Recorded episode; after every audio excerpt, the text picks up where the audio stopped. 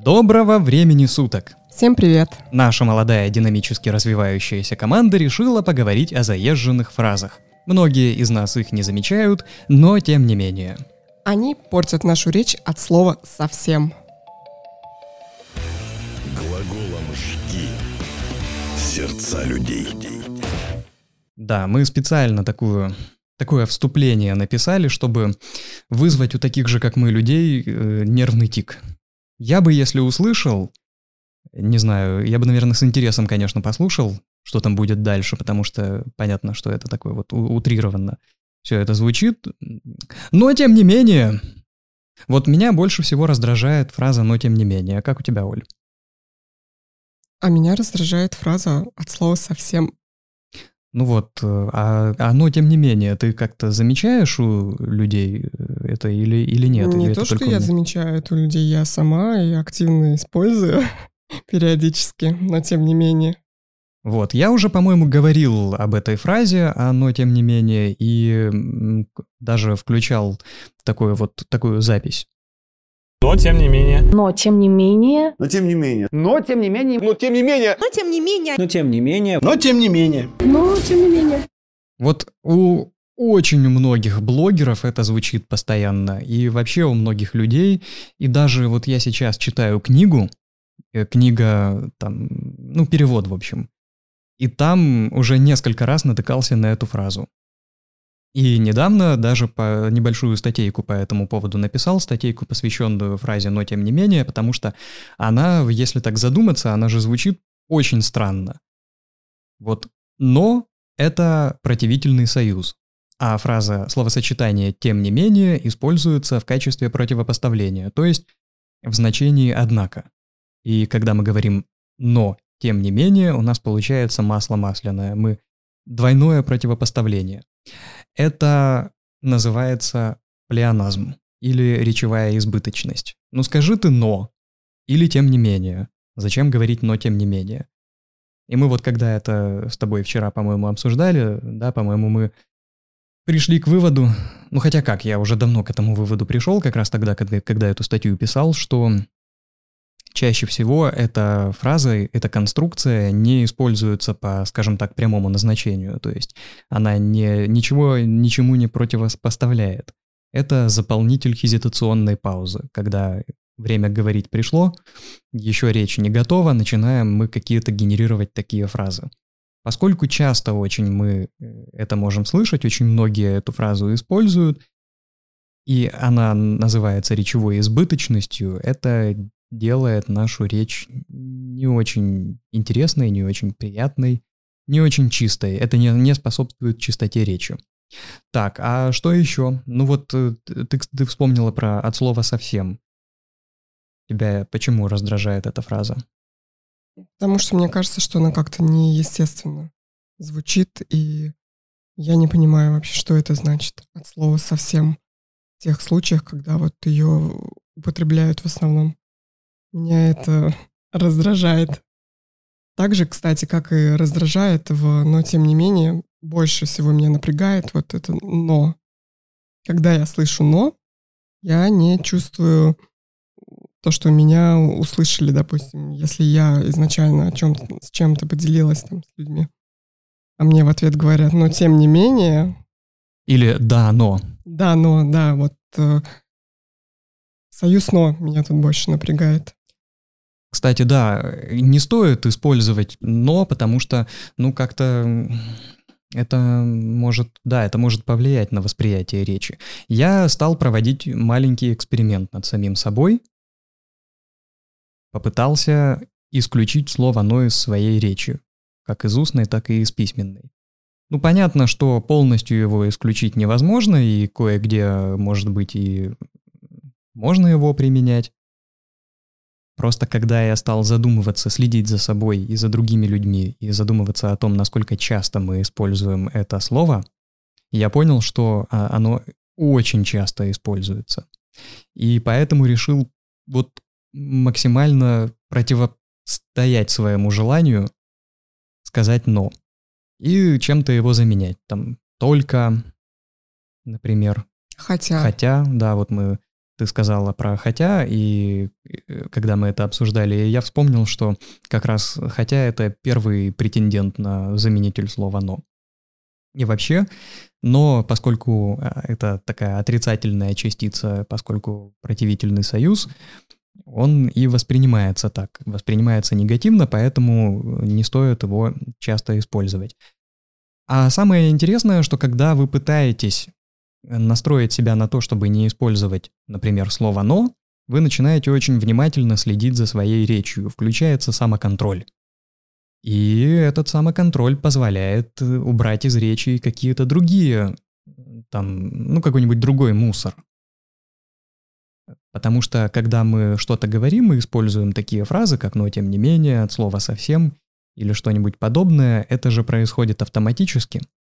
А для того, чтобы нашу речь очистить, я об этом говорил еще в первом, по-моему, выпуске, за речью важно очень внимательно следить. И даже если вы ставите перед собой задачу исключить слово «но», то есть следите за тем, чтобы «но» не проскакивало, начинаете следить и за другими какими-то словами, которые могут в вашей речи появляться непроизвольно. Я, да, я еще вспомнила такую идею, что не стоит обращать внимание на все слова своего собеседника, сказанные до слова «но». Да. Потому что они не несут какую-то там смысловую нагрузку. Об этом очень хорошо написал Алан Пиз в книге «Язык разговора». Алан Пиз, Алан Гарнер. Э, так, э, очень рекомендую к прочтению. Там есть тема мета-язык, и вот как раз они там рассуждают о слове «но», что э, все, что сказано после слова «но», вообще отрицает то, что было сказано до него. И вот он приводит такие примеры, что, то есть то, что сказано после слова «но», можно трактовать как вот именно трактовать как отрицание того, что было сказано до, и поэтому получается ваша жена настоящая леди, но но она не леди. Да. Или там тебе очень идет этот наряд, но, но ты выглядишь в нем отвратительно. Вот, поэтому, да, очень осторожно стоит вести себя со словом «но». И, и даже у, у Розенберга, которого мы упоминали, помнишь, там вот он там рассказывал историю о том, что э, женщина, которая ходила на его занятия, потом смогла благодаря ненасильственному общению избежать э, возможно, убийство, когда это вот в... Да, когда когда, напали. Да, когда комнату там требовал наркоман, по-моему, да, это в этом случае Да, было. и она вспомнила вот этот как раз-таки завет Розенберга о том, что не стоит говорить да. слово, но, но разъяренному собеседнику. Да, и потом, когда потом она его благодарила, и он спросил ее, а что же вы, если вы так хорошо научились, что снова пришли? И она сказала, что, а вот как, что матери она на что-то, на какую-то реплику ответила, но я О, там, да. Вот, и да, избавиться от этого слова очень сложно, и оно может, под... казалось бы, одно слово, всего две буквы, а может э, подпортить отношения. Ну да ладно, э, еще... Еще я могу рассказать. Давай. Ну вот, э, честно говоря, меня больше всего злит фраза «честно говоря». Да. Потому что сразу в мою голову закрадываются какие-то сомнения относительно предыдущей речи собеседника. То есть получается, что как мой мозг обрабатывает информацию, что до этих слов он мне говорил нечестно, говоря. Но вот сейчас да, он сейчас... скажет честно, а теперь вот, да. Наконец-то. Да, кстати, вот э, Алан Пиз тоже об этом в этой же книге говорит, что, честно говоря, это действительно звучит как то, что я вот говорил нечестно, а теперь внимание, честно говоря, и вот обратите внимание, что сейчас я буду говорить честно. Это да, поэтому вот я, кстати, тоже стараюсь эту фразу не использовать, потому что, ну, иногда в крайних случаях, когда вот реально как заполнитель хезитации э, может э, вырваться, там, когда вот совсем нет времени подумать или что-нибудь другое выбрать. А так э, сознательно, если пропускать свою речь через сознание, лучше ни в коем случае такое не допускать. Да, честно говоря, хороший пример. А как ты думаешь, вот откровенно говоря, это какая-то более мягкая форма? Ну, это то же самое. А что, а до этого мы не откровенно говорили? Это как честно, только откровенно. Ну, вообще, я ну, думаю... Мне кажется, что откровение — это больше как-то про уязвимость. Может быть, мы просто боялись быть уязвимыми до, уязвимыми до этого с собеседником. Вот, а теперь мы решили ему открыться. Вот такое вот откровение сделать. А честность это, я считаю, что немного другое. То есть ты имеешь в виду, что этой фразой показать, что мы стали как-то ближе к собеседнику? Да. Я думаю, что лучше это сказать э, прямо. Вот э, сказать, что вот вы знаете, мы как-то с вами общались так немножко закрыто, а сейчас я чувствую к вам доверие, мне хочется более откровенно с вами поговорить. Может быть, это так лучше сработает. Потому что вот лично я воспринимаю фразу «откровенно говоря» точно так же, как и «честно говоря». И для меня слово «откровенно» в этой фразе ассоциируется со словом «честно». Другое, другая форма этого э, словосочетания. Поэтому, наверное, в моем случае бы так не сработало. Вот э, мне бы человек не смог таким образом показать, что он стал более открытым со мной. Потому что, опять же, да, откровенно говоря, а, может быть, после этого он и дальше будет откровенно говорить, а может быть, только одну фразу откровенно скажет, а дальше мы снова будем неоткровенно общаться.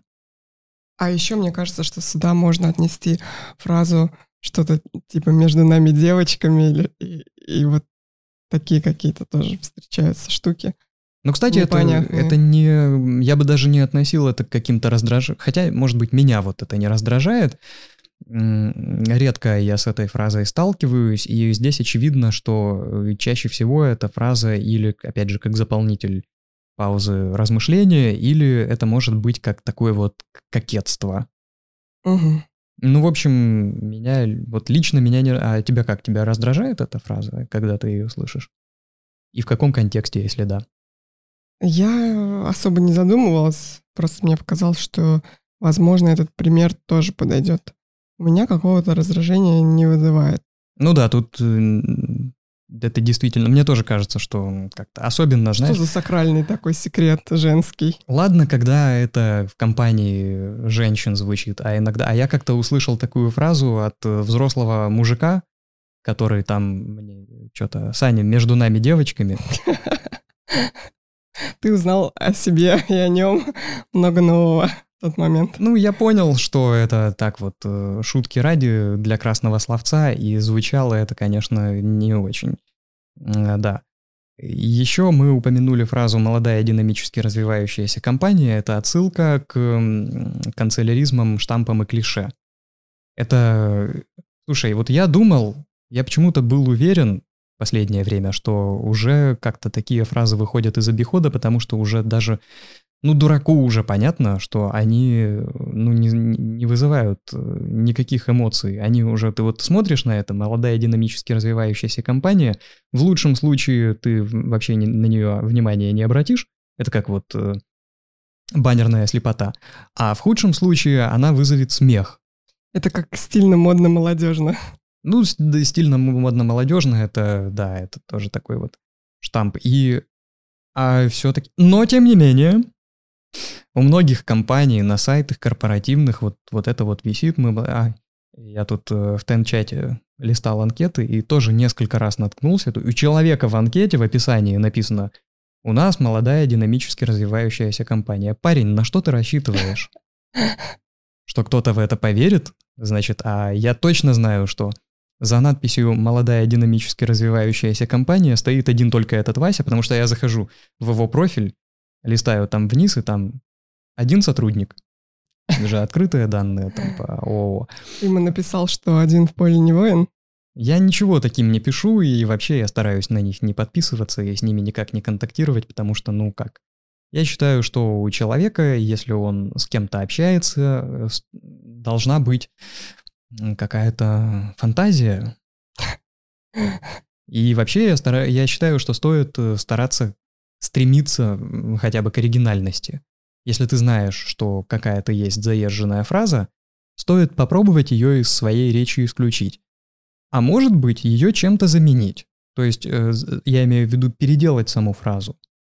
Как-нибудь, чтобы она звучала более оригинально. Потому что тогда у человека, который тебя слушает, это порвет шаблон, и это привлечет внимание. Потому что когда речь наполнена вот такими заезженными фразами, это обычно к чему приводит? К тому, что внимание аудитории или собеседника рассеивается.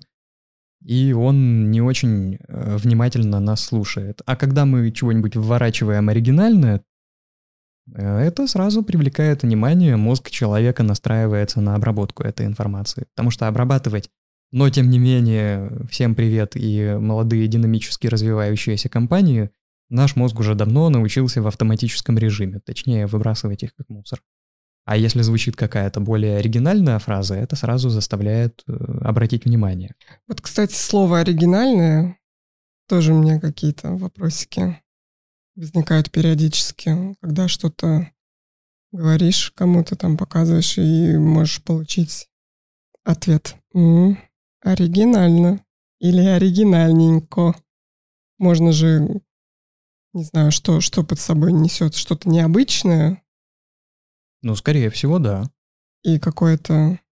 Я даже сама не могу подобрать слов. Но вот слишком часто, когда люди говорят про оригинальность вещей каких-то, у меня вызывают сомнения.